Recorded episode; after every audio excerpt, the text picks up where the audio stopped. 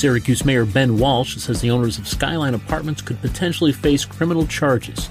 Federal money from the COVID relief bill will help Centro avoid layoffs and service cuts. And the Syracuse women's basketball team falls to UConn in the NCAA tournament. This is your Flash Briefing for Wednesday, March 24th, 2021.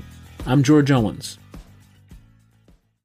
Mayor Ben Walsh said on Tuesday that the city will take the owners of the Skyline apartment complex to court and said the owners need to improve their building or else face a loss of public money, seizure of the building, or even criminal charges. Walsh said the city served the owners with a nuisance abatement and planned to seek a judgment in the state Supreme Court against owner Green National for all outstanding code violations on the building.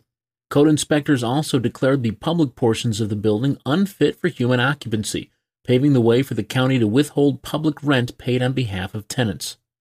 The crackdown comes a week after 93-year-old Connie Tori was found dead inside her apartment at Skyline, the victim of a homicide.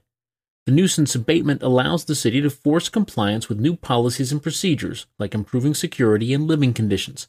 If the owners willfully ignore the abatement, they can be criminally charged, according to Corporation Counsel Kristen Smith.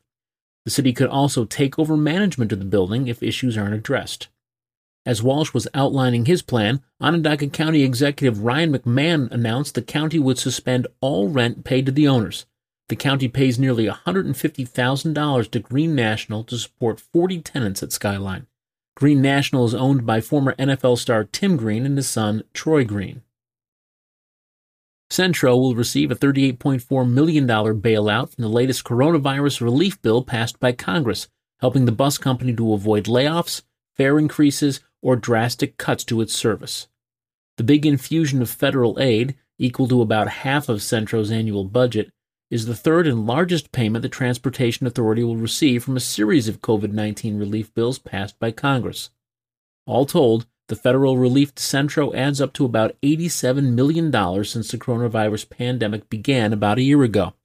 Without the aid, Centro would have faced a $28 million budget deficit this year after its overall ridership declined about 70% and operating costs soared during the pandemic.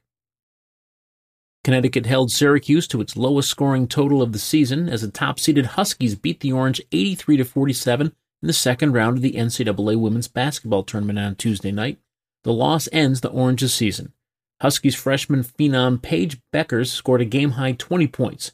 The Orange was led by Camilla Cardosa and Emily Engsler, who each had 12 points and 7 rebounds. Tiana Mangakahia had 7 points in the final game of her SU career. That's your Syracuse.com Flash Briefing for Wednesday, March 24th, 2021. I'm George Owens. Thanks for listening, and have a great day.